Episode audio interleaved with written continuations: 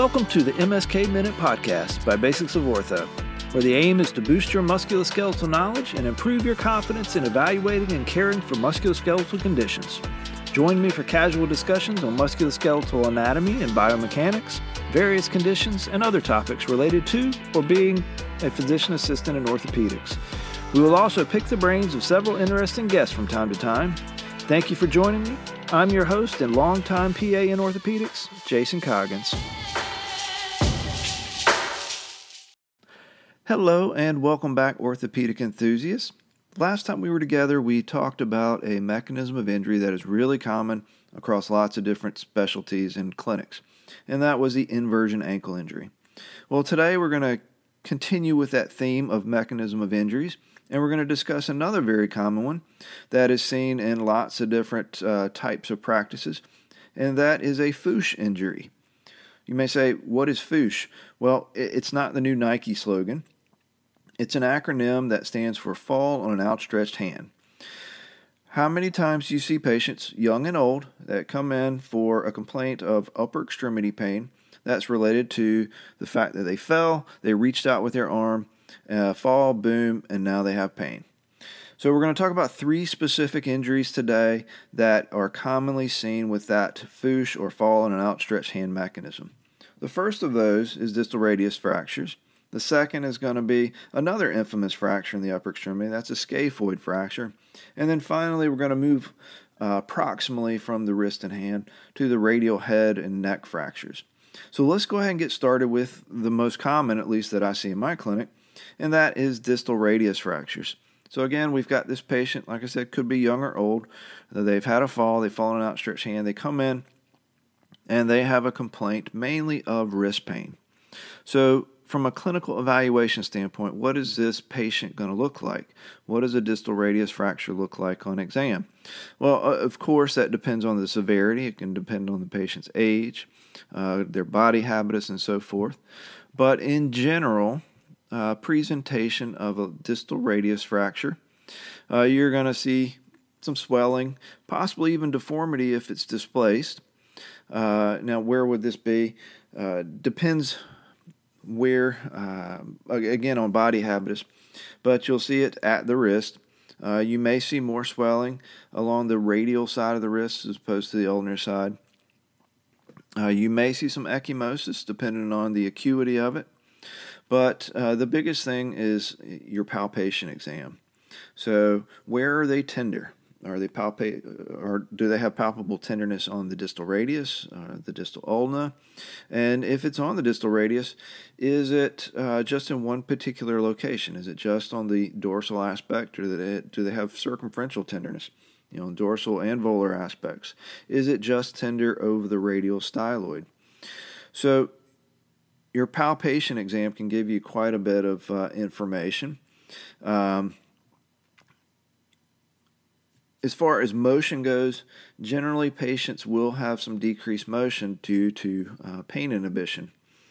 Um, so that's the biggest thing that you look for uh, on clinical exam for distal radius fracture. Now, of course, you get X-rays, and a lot of times it is pretty clear cut on the X-ray uh, if they have a distal radius fracture. Sometimes it is not. You know, when are the are, are there common times that it's difficult to see a distal radius fracture? In my experience, yes, uh, it can be difficult in two uh, age categories. The first being kids that are skeletally immature that have a Salter Harris type 1 distal radius fracture. Their growth plate is wide open, they've had a fall on an outstretched hand, uh, they're tender over the distal radius, but you get that x ray and you don't really see anything. Well, in that case, just like I've recommended in previous uh, podcasts uh, where I've mentioned Salter Harris injuries in pediatric uh, patients, uh, if the mechanism's there, if the physical exam is there, but the x rays don't necessarily match, you treat it like it is a fracture until it proves itself otherwise. And then the other category that can sometimes be uh, very difficult to tell is uh, an older patient, particularly um, thin female that has uh, osteopenic or osteoporotic bone. Uh, sometimes you, you, can't see that clear fra- fracture line, but you can kind of look for clues. Um, you can look uh, for distal radius height, but again, um, if the mechanism's there, if the physical exam is there, then again you treat it like it is until it proves itself as uh, otherwise. So, what do you do initially? Um, initially, splint. Now, how do you splint? Uh, it depends, but in most cases, initial splinting is with a uh, sugar tong or coap splint, and that prevents uh, wrist extension and flexion as well as forearm pronation supination, which could uh, affect uh, the alignment of a distal radius fracture. But uh, once you go into more definitive treatment, there have been good studies that show that short arm casting that is well molded uh, can be just as good as long arm cl- casting. Um, so, when do you not cast? When do you think about uh, surgeries? Well, I'm not going to delve too much into that because I want to focus more on initial treatment of these. But you really want to consider getting this patient to a surgeon to discuss surgical options uh, in a few cases. One being uh, if there's any shortening of the fracture uh, of the radial head, particularly if it's uh, greater than five millimeters of shortening. Um, you want to look at uh, any intra-articular involvement, and if there is intra-articular involvement, you want to make sure there is less than uh, two millimeters of a step off. You want to look at the volar tilt. Now, this is what you look for on the lateral X-ray, and the volar tilt is uh, if you drew a vertical line from uh, the dorsal lip of the distal radius to the volar lip, and you measured the angle that it's leaning towards the hand. Uh, ideally, that's around 10 to 11 degrees. So if there's dorsal angulation, meaning that the dorsal aspect of that distal radius is starting to lean back towards the forearm, if it leans back more than 5 degrees, then that's a con- an indication for possible surgical intervention. Um, you also want to look at radial inclination. That's seen on the AP x ray, and that's if you drew a line uh, from the tip of the radial styloid to the lip of the uh, ulnar sided radius at the joint. That angle normally is 23 degrees roughly. If there's a change in that, uh, by greater than five degrees, uh, then that can also be an indication for surgical intervention. So if you see any of those changes, or if you're just unsure, uh, splint it, get it to an orthopedic clinic um, to have them discuss whether or not surgical intervention is the, the best means of definitive treatment. So that's the distal radius uh, fracture FOOSH injuries. Next, we're going to move on to the scaphoid fracture. Now, scaphoid fractures are historically infamous for a couple of reasons. One, they can uh, be very sneaky in that they don't show up initially on x ray.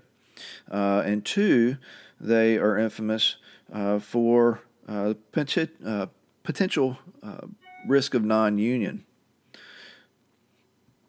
So, you want to be very, very careful. So, if you have a patient that has the FOOSH mechanism, fall on an outstretched hand? Um, what are the clinical uh, cues or pearls uh, that that can indicate a possible scaphoid injury?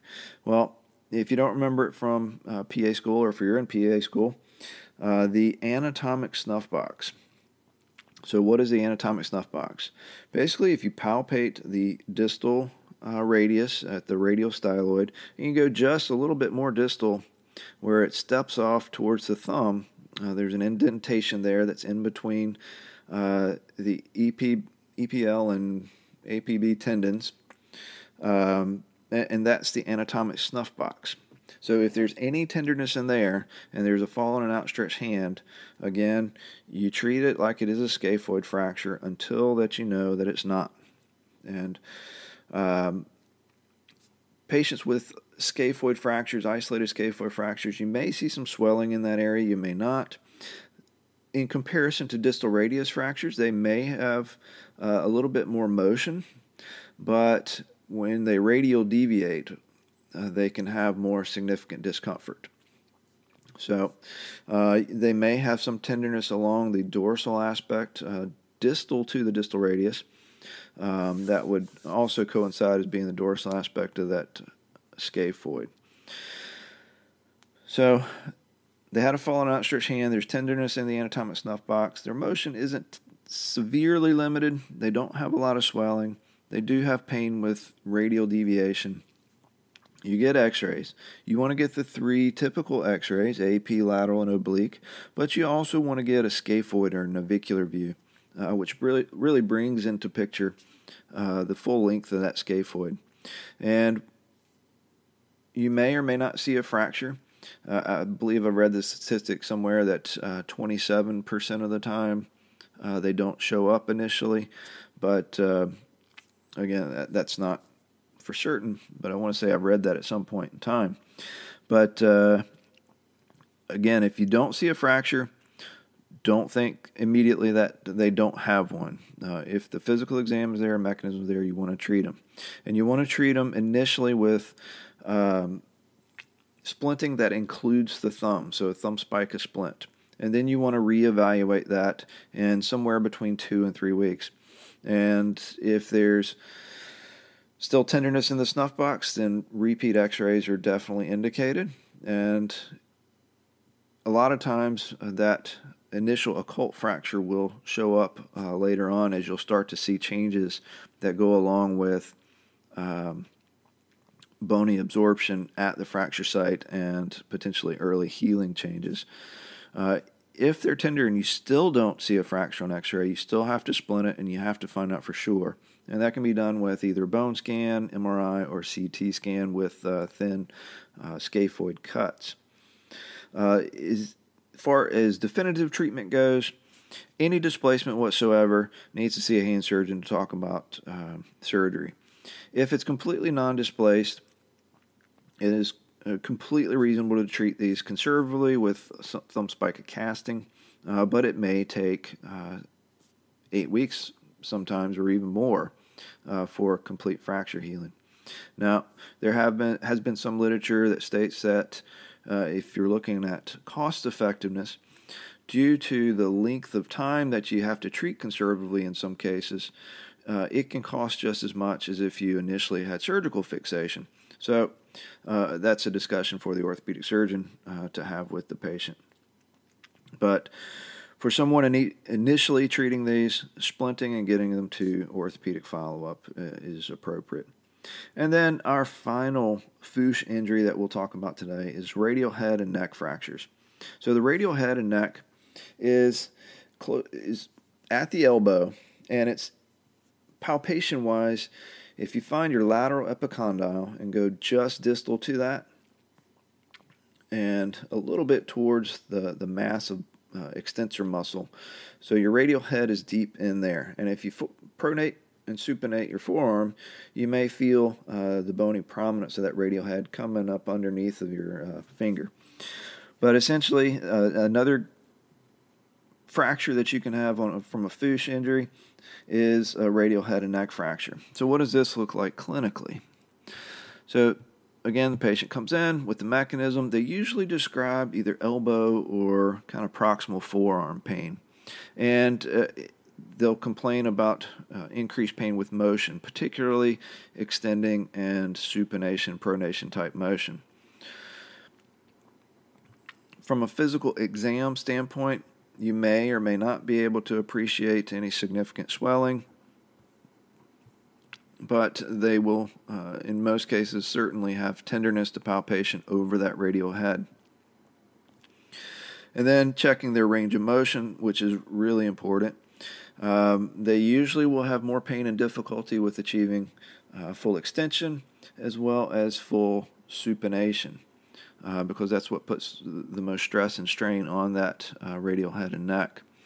Now, when you're checking the range of motion, ideally, even though it's painful, you want to make sure that they have uh, near full extension and supination because one of the indications for surgical intervention is uh, they have a mechanical block.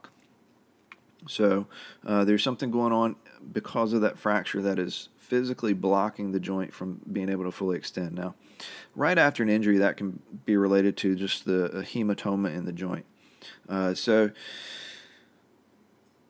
some advocate for aspirating that hematoma and injecting a little bit of uh, anesthetic into the joint to make sure that the patient can achieve that full extension and supination. Um, others say just you know, splint it, ice it, give it seven to ten days to kind of uh, settle that acute injury inflammation down, and then reassess it. So, either way, you want to make sure that they don't have a mechanical block.